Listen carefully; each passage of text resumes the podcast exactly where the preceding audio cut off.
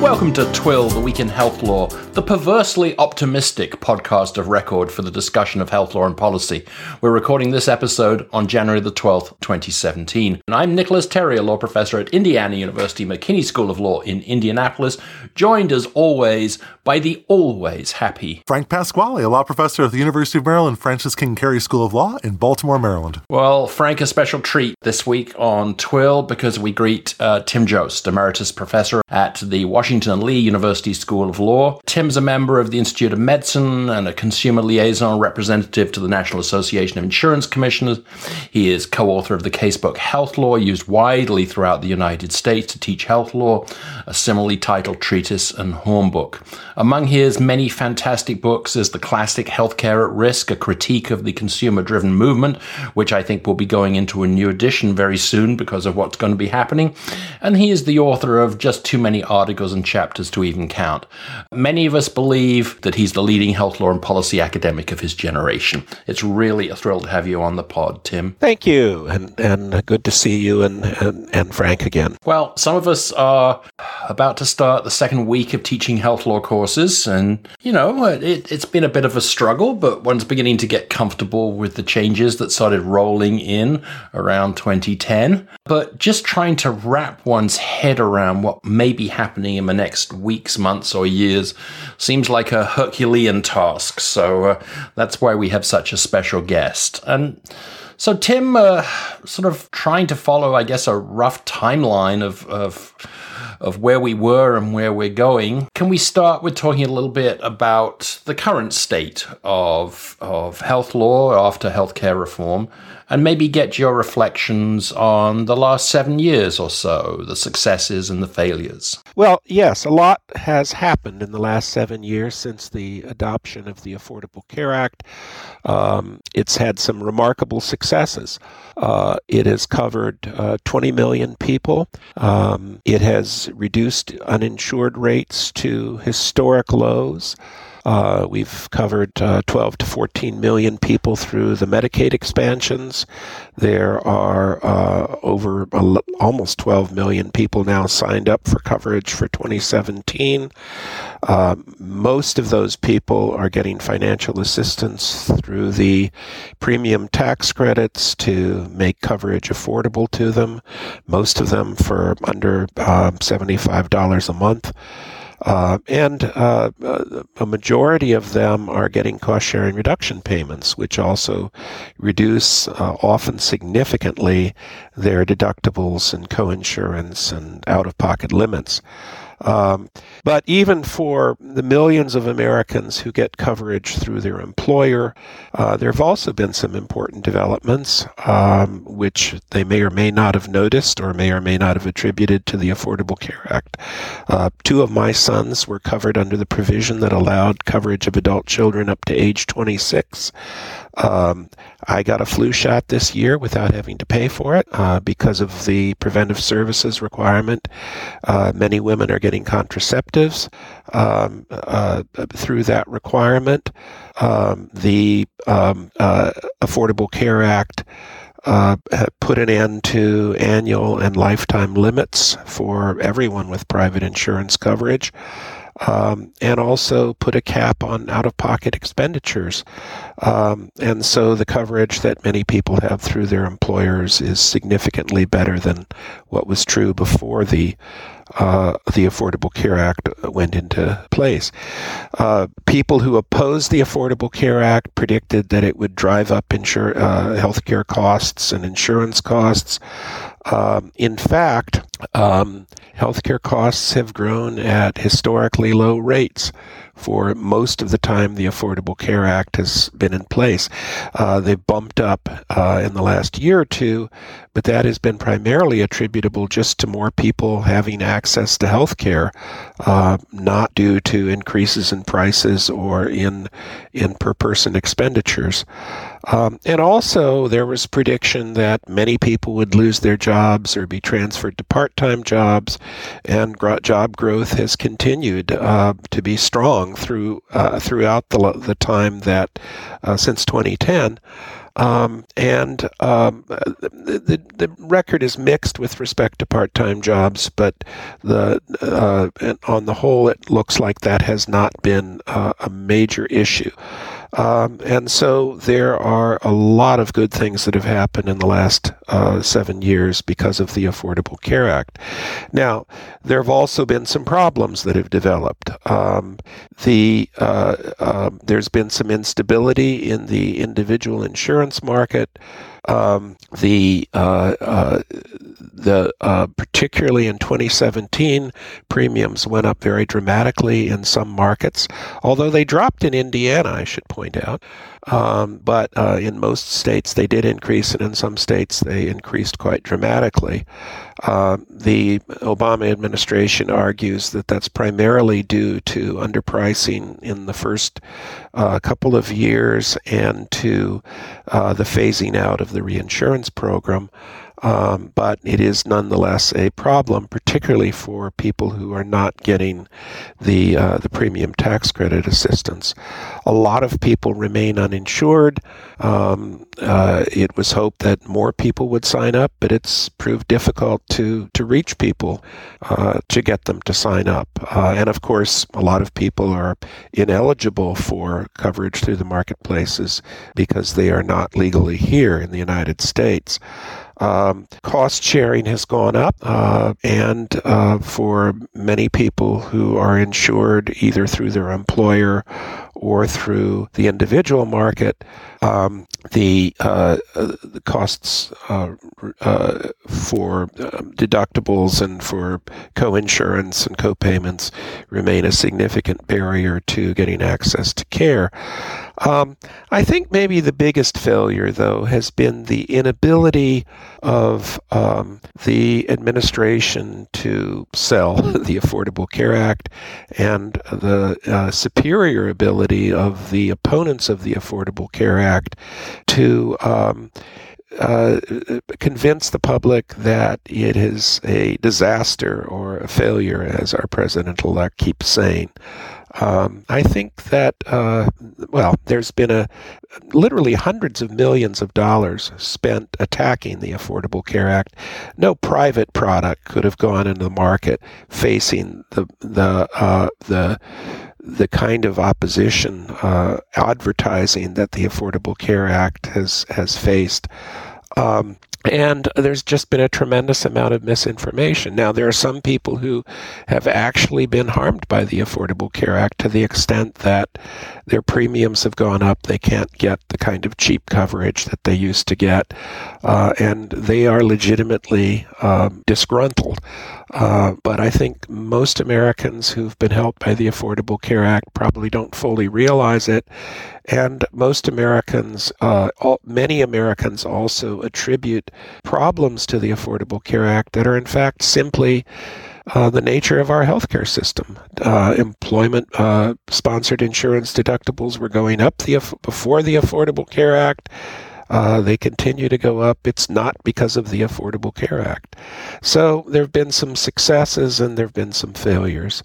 Um, and and the fact that that the, the, the country has never come behind it in a bipartisan way, as it eventually did under uh, with respect to Medicare or Medicaid or CHIP or other programs uh, that uh, have improved our healthcare system, I think has been a significant problem. Even uh, yesterday, Tim, in uh, the president-elect's news conference, uh, the uh, the rhetoric uh, strikes me as quite amazing. Um, the use of the words disaster, catastrophe. Is, is there any parallel here to uh, the introduction of earlier welfare or entitlement programs that have led to this kind of uh, rhetorical uh, rejoinder? Well, I mean, when Medicare and Medicaid were adopted in the 1960s, there was certainly opposition to them, although there was much more bipartisan support than there uh, than there has ever been for the Affordable Care Act. But there were certainly, I mean, the the AMA opposed it, and doctors threatened to. boycott it, and um, and there were you know there were problems getting um, getting people on board. Uh, but I think people quickly realized the advantages of the program and the politics of the country were not nearly as divided along along partisan uh, divides as they are now. Um, so I really don't. I mean, you know, I don't remember the '60s uh, uh, as well as I do the, the, the recent history, but I, I just don't think there has been a parallel. Um, in in my memory of what we're what we've seen in the last few years with respect to the Affordable Care Act. Um, I also think that the president elect, I said earlier that the American public is not very well informed. I think that the president elect is spectacularly poorly informed with respect to the Affordable Care Act. Uh, I really don't think he has any idea what's in it uh, or what it does uh, or what repealing it would entail. Um, and um, one hopes he is educable, but I think there's going to have to be a very steep learning curve uh, if he's going to uh, be prepared to, to deal with the Affordable Care Act. Uh, I think his appointees uh, understand better uh, what it is and what it does, um, and uh, that I mean, the, uh, Congressman Price, who's been nominated for the uh, the Secretaryship of, of Health, Education, and Welfare, and and Seema Vera, Vera who's been uh, Verma, who's been nominated to, for the CMS Administrator. Um, I uh, th- think that their uh, uh, approach to the Affordable Care Act is unfortunate, but I do think they understand it better. Uh, but it is it has not been a disaster. It's been on the whole successful, and uh, I just wish that were better understood. Yes, uh, I think that your points, Tim, about the lack of public understanding and even of politician understanding are very powerful. I know that uh, Sarah Kliff has done at least one article in uh, Vox where she described individuals who were essentially completely confused as to the nature of the coverage. And there's an article in the New York Times just a few days ago about the Indiana University health system at the very, and they talked about how well it had succeeded at implementing implementing the Affordable Care Act. And then suddenly there was also the concern that essentially uh, people who are on the ACA uh, didn't even understand where their coverage was coming from. And my question ultimately is, you know, do you think that perhaps the courts or the serious number of legal challenges to the ACA that they had anything to do with the uh, situation? Yeah, I think that they really have. Uh, I think that there was a carefully orchestrated attempt to undermine the legitimacy of the Affordable Care Act, really from the minute it was passed, uh, when um, Virginia and I believe Florida filed lawsuits challenging its constitutionality. Um, there have been dozens of lawsuits uh, filed challenging first the constitutionality of the ACA, and then once that was established, um, uh, uh, uh challenging the um, uh, implementation of the ACA. Um, most of these uh, lawsuits were dismissed as essentially political stunts. Uh, the people who brought them had no, were not in fact injured uh, and had no standing to bring them. Um, but a few have had some successes. The the Florida uh, Medicaid case, uh, in which the Supreme Court decided that the expansion was uh, an, was optional with the states rather than being mandated um, uh, has led to, um, uh, I think, 19 states still not expanding Medicaid and and um, several million people, um, two and a half million people, remaining uninsured. Um, and uh, that is, I mean, literally killed people. Um, and it was based on an understanding and interpretation of the Constitution that was completely unprecedented. No court at any level had ever adopted the coercion theory that the Supreme Court uh, basically created out of the whole cloth in that case. Um, the House v. Burwell case, which is currently uh, pending on appeal. We'll see what happens to that with the Trump administration. Uh, is uh, unprecedented in that the uh, district court allowed Congress to sue the president, the administration, um, one house of Congress actually, uh, over an interpretation of an appropriation. Um, and so there have been a couple of lawsuits that have succeeded. There's just been a nationwide injunction entered uh, uh, with respect to the uh, regulation which requires insurers to cover uh, gender transition services. Um, but most of these lawsuits have been dismissed, and most of them were political lawsuits, and most of them were dismissed on that basis. Um, however, uh, I think they have contributed to a uh, a continual drumbeat about the illegitimacy of the law, the illegality of the uh, the Obama administration's implementation of the law, and that that has sunk into the public consciousness and has made people uh, actually believe that uh, the much of the law is illegitimate and much of its implementation has been uh, illegal. Um, it's going to be interesting to see what happens with the Trump administration because uh, the president elect is threatening to take executive action uh, immediately to uh, undermine or eliminate the Affordable Care Act. And I believe that uh, it's very possible uh, given his understanding of of uh, our constitutional system, that he will take some very illegal actions right from the beginning. And uh, my understanding is that there are uh, lawyers and organizations poised to challenge the legitimacy of any action the Trump administration takes. So I think that there is going to be continued to be a lot of material for law professors to teach uh, coming out of this uh, this act and its successor. We've never really had the opportunity to have a sort of a bipartisan discussion about fixing the Affordable Care Act. Have you ever seen a sort of a, a credible list of, of um, uh, potential reforms that in a in a different time with a less divisive Congress uh, might have uh, sort of taken us to ACA 2.0? I think it's important for people to know that although the uh, Republicans have said from the beginning that this was not a bipartisan effort, uh, that the Democrats rammed it through um, that in fact, uh, in the first place, the legislation uh, was drafted based on uh, prior Republican proposals. I saw someone say the other day that, that in fact the Democrats stole the Republicans' plan and adopted it into law. Um, now, that's not strictly true because I think the Affordable Care Act probably is much more regulatory and much more um, centered in the federal government and probably more expensive than a plan that Republicans would have ever adopted. But many of the ideas, the individual mandate, using tax credits instead of direct provision of services, um, delegating a lot of the authority to the states, although in fact eventually the states rejected most of that authority.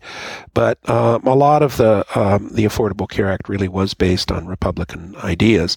Uh, the other thing is, up until quite late in the game, up until probably around August of 2009, there continued to be some Republican senators who were actively engaged in uh, discussing uh, the Affordable Care Act. And in fact, uh, quite a number of the provisions of the Affordable Care Act were drafted by Republican senators. Um, much of the uh, program integrity uh, title was uh, comes really from Senator Grassley. Um, and uh, and so uh, it was there, there. There really was some bipartisan activity at the beginning. Um, now, since then, um, there has been uh, the, the, parties have been very sharply divided, and some housekeeping matters that could have been taken care of quite easily uh, have never uh, have never uh, occurred. And in fact, uh, the King v. Burwell case uh, before the Supreme Court is a case that could have been easily taken care of. The the issue in that case had Congress simply said, well, what we really meant was that both the federal and and uh, and state exchanges could issue premium tax credits. But um, as to what could happen now, I mean, I think there's some a few things that could be done that could really help to stabilize uh, the individual insurance markets. I think that the had Clinton won and had she taken a few uh, administrative uh, steps, I think we could have probably uh, stabilized the individual insurance markets anyway. But I think um, ex- extending the reinsurance program, paying the money that in fact was supposed to have been paid under the risk corridor program, continuing the cost sharing reduction payments. Uh, would go a long way towards stabilizing the individual market. Uh, and then I think it's a, mainly a question of, of getting more people enrolled. Uh, I think also increasing uh, uh, financial assistance for higher income people in the individual market, um, maybe something more like what we do for higher income people for employer sponsored coverage, where there are generous tax subsidies, uh, would ease the pain that those people are, are feeling and participating in the individual market. And uh, I think that uh, that those actions, uh, um, of course, bipartisan uh, support for Medicaid expansion throughout the country. Uh, maybe with some waivers that would come closer to what some Republican governors want. Uh, I think if those actions were combined, uh, we could solve most of the problems that uh, are being experienced because of the Affordable Care Act. Now, I should also say that in areas that I don't follow so closely, delivery reform, payment reform, there has been bipartisanship. MACRA was passed on a bipartisan basis. There's some dispute as to exactly how that's being done.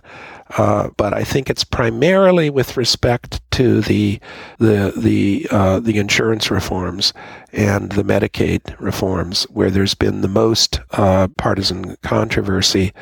And uh, I think that's unfortunate. I think that problems with those reforms could be solved fairly simply if, if we could get some cooperative activity. Your point about the lack of cooperation, I think, is really foundational here, um, because my sense is that the sort of Overton window in terms of conservative approaches to the healthcare system has really shifted in the past decade. I mean, Obama himself bragged about uh, putting forward a Heritage Foundation uh, type of proposal, and now we have Heritage sort of advising Trump. It doesn't seem like there's any chance of anything like Romney Care being embraced by anyone in the establishment. Uh, GOP. So I guess one question there is, have you seen anything from the GOP, conservative policy wonks, etc., who might have some back channel to Tom Price and the Trump administration that would uh, be a realistic plan for the future? Or do you think that essentially the plan is to sort of unravel uh, what's happened before and let the market sort of pick up the pieces? Well, I mean, I think that there there is. I think we're a long way from having a single Republican proposal that could be adopted within hours to replace the ACA. But I think you know, there have been a number of proposals from Congressman Price, from um, Congressman Ryan, recently from the House Republican Study Committee. There's some uh, proposals that have been put forward by Republican senators that have a lot of common elements. Um, tax credits or maybe tax deductions, which I think are far more problematic if you don't have income, you don't tax deductions worthless. But tax credits, um, perhaps age adjusted, perhaps means tested in some of the more liberal plans.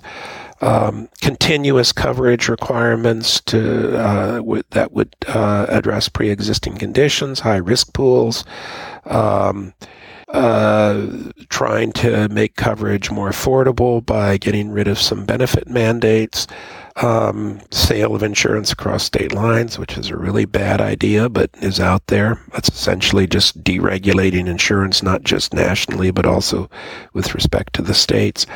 Um, so I think there's some ideas out there. There are ideas that um, would help some people. I think they would hurt many more people. Uh, I think that depending on the proposal, you know, probably somewhere between 10 and and uh, and uh, 30 million more people would be uninsured. Um, but um, they would ad- address some of the issues, and I think you know maybe those one of the one of those plans or some combination of those plans is going to be adopted, and then we'll see how it works. Um, but in terms uh, of seeing I, how it works, I I'm have sort of a divided spirit in terms of, of thinking about the plans and sort of wait and see sort of, uh, with respect to them. And I just want to give one example of why. Um, I was reading Richard Mayhew's analysis of the distributional impact of the price plan. Right. And he said that his, in terms of the high risk pools, they would block grant $2.2 million per congressional district per year to help the, stun, the states fund them.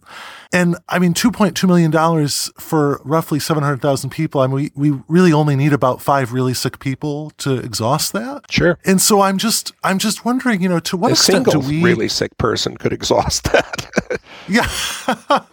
and, and I mean, my worry is that, you know, uh, it, it's, by describing these as a plan, it, it, almost seems to give it a little bit too much credit. I don't know. I mean, I think that a lot of journalists are having a difficult time right now with the Trump administration because, you know, you have a president that might just say something that is just not true. But, you know, how do they report that? Do they say Trump says X, it's not true in the headline, or do they sort of, uh, sort of try to walk around it? And uh, I'm just wondering, I don't know. I mean, do you, what do you think would be, say, the minimum amount of federal funding for a risk pool that might make it a realistic plan versus just sort of like a simulacrum of a plan? Yeah. I mean, the Commonwealth Fund estimated it would take $178 billion a year to cover um, the people who had high cost conditions who were uninsured uh, prior to the adoption of the Affordable Care Act. That's probably high, um, but uh, the one billion a year that the price plan is is was willing to give the states for two years um, is probably a little bit low, um, and I think it uh, it's you know it's tens at least of billions of dollars per year. I I, I I'm not a numbers person, so I couldn't say exactly exactly. Um, but uh, you know, high cost conditions are very expensive, and if you look at the high cost, high, high, high risk pools which existed in 35 states before the Affordable Care Act was passed, they covered a very small percentage of the uninsured, only about 200 and some thousand, and uh, they offered very inadequate and very expensive coverage uh, with pre-existing condition exclusions, with annual limits, with uh, high deductibles. Uh, they and and even uh, states had to cap enrollment and and make waiting lists and uh, and charge premiums that were above the level of standard premiums, which certainly are, are not going to be affordable for low, low income people. So, yes, um, it's hard to take these proposals seriously as proposals that are going to um, address the uh, problems of affordability of healthcare for Americans. I mean, what they basically are going to do is to dramatically shift cost from the federal government to the states and shift resources from uh, low income people to high income people. Uh, I mean, we're talking about 300 and some billion dollars in, in tax cuts for, for very high income people uh, over the next 10 years. At the same time, we're talking about eliminating the Medicaid expansions. It's a matter of values. Yes, I, I, just to and to add another number I saw today, I think a household with over one million dollars of income will receive on average a forty nine thousand dollar tax cuts, and the four hundred tops will receive about uh, seven million dollars on average uh, per year. Yeah. Um, yeah. yeah. it's a great time to be rich in America. Although, of course, most of them are already in the cabinet.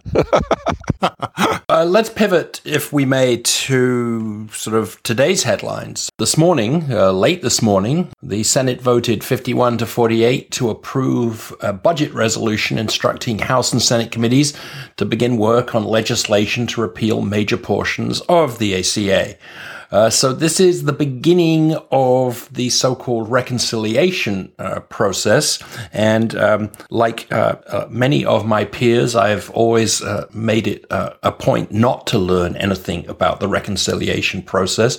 But I remember that even like I think a week after the election, you had a piece on the Health Affairs blog explaining it, and I wondered if you could sort of lead us through this process that apparently has now begun. The way in which the budget reconciliation reconciliation process works is it's it's a process through which Congress can pass laws basically with respect to the revenues and outlays of the United States government with a, a simple majority vote in the Senate without having to have uh, a filibuster proof 60 vote majority in the Senate. And uh, it's a process that has been used quite a number of times by Congress, is quite well established. And uh, the way it works is you first adopt a budget resolution uh, which directs the um, the jurisdictional committees, finance and help in the Senate, and Ways and Means and Energy and Commerce, I believe, in the House, to come up with recommendations for accomplishing a particular purpose and, and usually for reducing the federal budget. They then have to do that within a period of time. The current budget resolution instructs them to do it by January 27th. I don't think anyone believes they'll be done by then,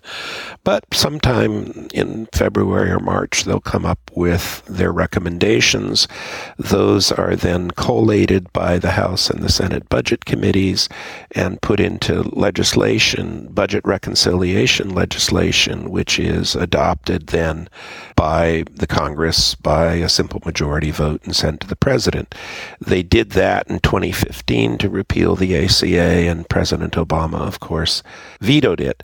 Um, the issue with budget reconciliation is that in the Senate, you can only use it for making changes in the law that more than incidentally affect the revenues and outlays of the federal government. So that could certainly uh, include the premium tax credits, the Medicaid expansion, uh, probably the individual and employer mandate. It's less likely that it could include uh, the um, guaranteed issue and and uh, pre-existing condition exclusion bans, ban on health status underwriting, and uh, a number of other of the insurance reform provisions of the Affordable Care Act. Uh, and then the question is, can you? And also, it uh, it probably wouldn't include a number of provisions that would be needed to to replace the Affordable Care Act. Um, I mean, there's some other problems if you proceed that quickly and precipitously uh, with repeal, um, unless you have a firm and uh, and practical replacement plan in place at the same time um, then uh, you really risk the collapse of the insurance markets. Insurers are at least not going to come back for 2018 to the individual market, and and this is the whole individual market, not just the marketplaces. It's the stuff that farmers and ranchers and self-employed people buy all over the country. Um, insurers are not going to come back to that market for 2018 if they don't know what, what's going on. Um, so one problem is going to be uh, stabilizing the insurance markets until uh, you get the replace in place. And one idea that's been discussed a lot in, in uh, recent days is repeal and delay. Uh, let's repeal it, but put off the delay for one year or two years or three years or maybe even more until we can get the replace in place. Because replacement, of course, is not simply adopting a law, it's adopting a law uh, adopting regulations, putting out guidance, um, changing state laws. Two thirds of the states have adopted all or part of the Affordable Care Act into state law uh, getting state um, insurance department regulations and, and, and procedures in place. The IRS probably will need to set up a whole new program. Of course, all of that happened under the Affordable Care Act, and after four years, when they flipped the switch, it still wasn't ready to go. So, um, repeal and, and delay is is um, uh, what is most likely to happen. Uh, but President Trump said yesterday it's all going to happen in a matter of hours. So who knows? Uh, we're about ready to jump off a very high cliff. Well, specifically with regard to the taxes, uh, the, the, simultaneous, which I think is the, the, the word in play at the moment, or near simultaneous uh, uh, replacement. Um, I read somewhere that some um, on the far right are uh, may be happy to actually take us to a fiscal cliff without those taxes um, and try and fix that later. Yeah. which uh, could have major impact on, on the economy more generally, I would have thought. Yeah, I mean, one big problem is if you do repeal and you repeal the taxes, how do you pay for replacement? And there's an idea in the budget resolution that uh, was adopted, which is to set up reserve funds where you take the money that you saved through repeal and use that money later to pay for replace. But but that wouldn't include the taxes. So um, there's a real question as to if you repeal first and then replace, uh, where is the money going to come from for replace? Um, and one thought is that maybe it's going to come from raiding the Medicare program uh, or the Medicaid program. Um, that there could be some, uh, you know, if we move to a voucher program for Medicare and then strictly limit the amount that people get for their vouchers, um, that's one way we could get a lot of money to pay for whatever they come up with for replacing the Affordable Care Act. But I think that has to be a big question. Um, how how are we going to how are we going to pay for this if we start at the at the starting line by giving all the money back to the millionaires and the drug companies and the health insurers and the medical device companies that has been used to pay for the Affordable Care Act? I was just wondering if you had any comments about the potentially deeper structural changes that might also be in the offing. For example, block grants for Medicaid. Medicaid, I think, is very likely in for some changes, either block granting and, and Medicaid I do not follow really closely either compared to others, but uh, but the idea there is that instead of uh, having an uh, a entitlement program like we do now, where if you fit into certain categories, you're entitled to Medicaid uh, entitlement um, and coverage, and um, you um, uh, and and and uh, the states are entitled to getting a certain percentage of your uh, costs paid for by the federal government. Block granting says we're just going to give the states a certain amount, uh, and that's all you get, and you figure out what you're going to do with it. Uh, maybe with some limits on what you can do with it. Maybe uh, it's up to you entirely.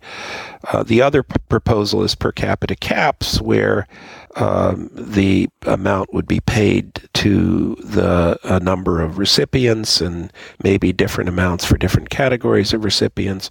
But the basic idea, again, is that you limit payment to the states and um, you cut federal spending on Medicaid, and the ultimate result is going to be uh, inevitably fewer people covered and uh, and worse coverage. And of course, the big problem is that Medicaid is a countercyclical program. So the next time we have a major recession uh, and states cannot engage in deficit spending like the federal government can, you're going to see more people needing Medicaid, and at the same time fewer resources to cover them. And that's a serious problem. And I think even some of the Republican states are aware of the fact that as much as they'd love more flexibility to do what they want to do with their Medicaid programs, if you get a lot less money to cover them, flexibility may not be that great a, a, a solution. Well, if I may uh, ask one final question, Tim, um, many of the uh, folks that listen to uh, the pod are health law professors and they're health law students. Um, and just as I started uh, the questioning by by noting we were sort of in the second week of class, uh, how much of this should we be talking about? Is it a, a, waste of breath to be speculating as we go through the various parts of the uh, the syllabus, or uh, uh, what what what sort of uh, advice would you give to both the teachers and to the students who are having to handle this sort of in in real time? Well, I think the main thing I would advise them to do is to follow my blog at uh, at Health Affairs, where I am now posting every few hours uh, a, a, new post or a new update on what's going on with healthcare reform. And I intend to continue to do that into the Trump administration. Yeah, I mean, these are very challenging times. I, am uh, in many ways glad that I've retired from teaching uh, because it would be very hard to keep up with everything in addition to all the work I'm doing on the blog and in other ways. Um, but uh, it, it's also, I would imagine, a, um, a, a, a, exciting time to be teaching health law because it's very much in uh, the public view. Uh, it's something that the students are probably reading a lot about and thinking a lot about outside of class. There's obviously some a lot of new ideas out there. Uh, I would guess that um, in in most schools, uh, students will hold some very differing opinions, and of course, law professors hold very differing opinions. Uh, although I think the three of us are probably pretty close. But um, so I think it's it's an exciting time to be in law teaching and um, a challenging time as well. Uh, but there are resources that are out there um, that uh, should continue to make teaching all this material possible. And that was The Week in Health Law. A big thank you to Professor Jost for joining us. Uh, Tim, a great pleasure having you with us. Thank you for inviting me, and good to talk to both of you again. And so I'm, uh, as you've already noted, the Health Affairs blog uh, is where most people can find you. Uh, I don't know how you read, you write that much so often that is so good, uh, but uh, I know that we we are amongst those who earnestly read it every time it pops up. We post our show notes at twihl.com, and you can contact me at Nicolas Terry on Twitter. Uh, Frank, where will you be reached this week? Please contact me at HealthPI on Twitter. Thank you for joining us, and have a legally interesting but healthy week.